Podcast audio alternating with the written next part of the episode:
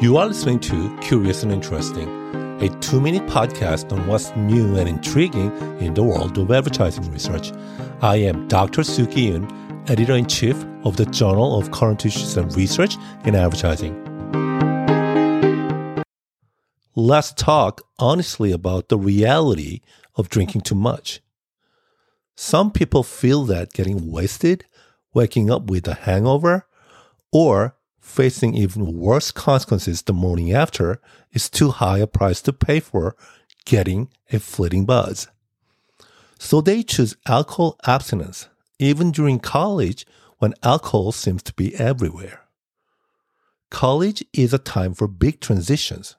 For many, it's the first taste of freedom, and that often includes experimenting with alcohol. But some decide to steer clear of drinking they may be waiting until they reach legal age, or they may find drinking unappealing.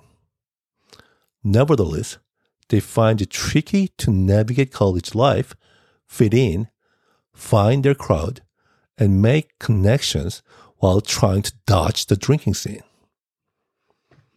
How can colleges help students who prefer to say no thanks to alcohol? It turns out the way we talk about alcohol abstinence matters a lot. It's not just about what we say, it is how we say it. Borrowing tricks from the world of advertising can make a big difference. Students need messages that speak their language, that hit home, and make them think, yeah, I can have a good time without booze.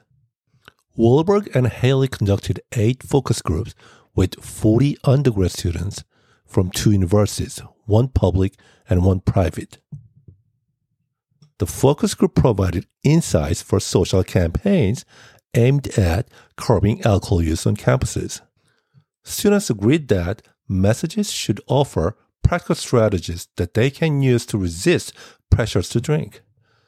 They said that they are most persuaded by rational approaches that contrast the severe negative consequences of drinking against positive benefits of staying sober. Whether students socialize with drinkers or non drinkers, they respond best to messages emphasizing that they can enjoy a social life and make friends without alcohol. For more information, this research paper was published in the 2025 issue of the Journal of Current Issues and Research in Advertising.